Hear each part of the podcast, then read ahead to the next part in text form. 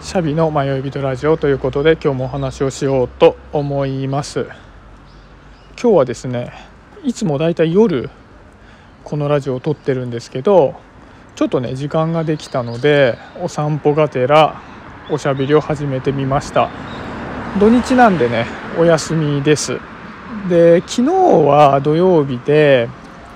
家族で等々力渓谷っていうところにまあ、ちょっとハイキングがてら遊びに行ってきたんですけど等々力渓谷って要はまあ川のほとりが散歩道になってるみたいなとこなんですよ。でねすごい気持ちよくて初めて行ったんですけどまた行きたいなっても思ってるんですけどでね僕は何を気持ちいいと思うのかなっていう、まあ、こ気持ちいいというか何を心地いいと思うのかなっていうのを散歩しながら考えてたんですね。でその等々力渓谷自体はもう気持ちいい要素がたくさんあってまずね川自体見てて楽しいっていうのもありますし結構あの普通の川と違ってこう森林の中を川が流れてるみたいな感じなんですよね。だからこう光が直接差し込んでくるっていうよりは木の間からお日様の光がこう差し込んできて川に当たっている感じがめちゃくちゃ綺麗なんですよだからすごくいいなっていうのもありますしであとこの時期やっぱり気温もちょうどいいんで風がこう程よく当たってくる感じもすごく心地よかったですし、まあ、いろんな気持ちよさあるなと思ったんですけど自分がその中でどこを気持ちいいと感じやすいのかなみたいなことを考えた時に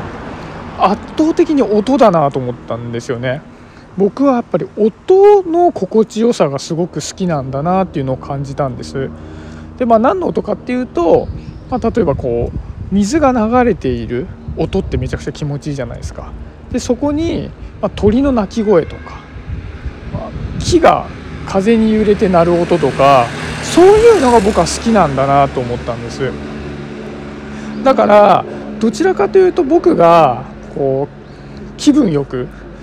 なりたいなと思ったら視覚というよりは、まあ、聴覚で自分を癒してあげるみたいなのがいいのかもしれないとかって思ってたんですよ。そしたらたまたま僕今日羽毛布団を洗いたいなと思って近くのコインランドリー行ったんですね。でそこの近くのコインランドリーすごいおしゃれでカフェが併設されてるんですね。だから洗ってる最中カフェでこうお茶しながらゆっくりできるみたいな。で僕ここ行ったの2回目なんですけどもう1回目行った時にめちゃくちゃここが好きだったんでもう今日も張り切ってそのコインランドリーに行ってきたんですけど前回ほど今回は心地よくないなって感じたんですね。あれ前回あんなにいい気分でコインランドリーで回してたのに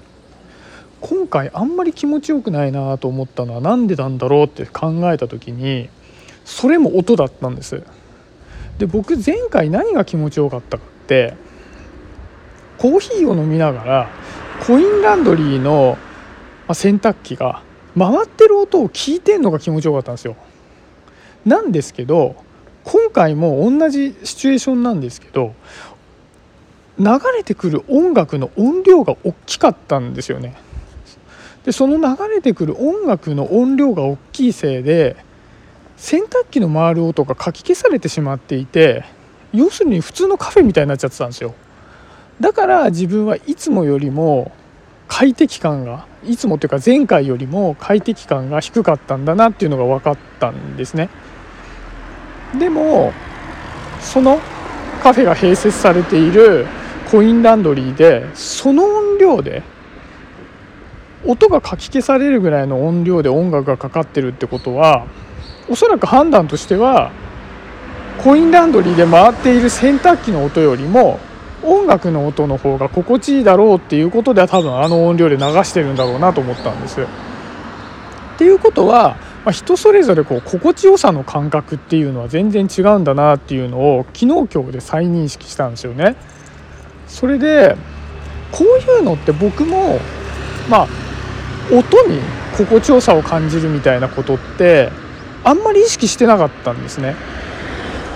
なのでもしかしたらこう皆さんも自分のどういう、まあ、視覚とか聴覚とか触覚とか味覚とか何でもあると思うんですけどどこに一番こうリラクゼーションを感じるのかみたいなポイントってもしかしたら意識してないと気づきづらいのかなと思ったのでちょっとこの話をしたんですよね。だからもしよろしければこうあ僕は味覚に心地よさを一番感じるなとか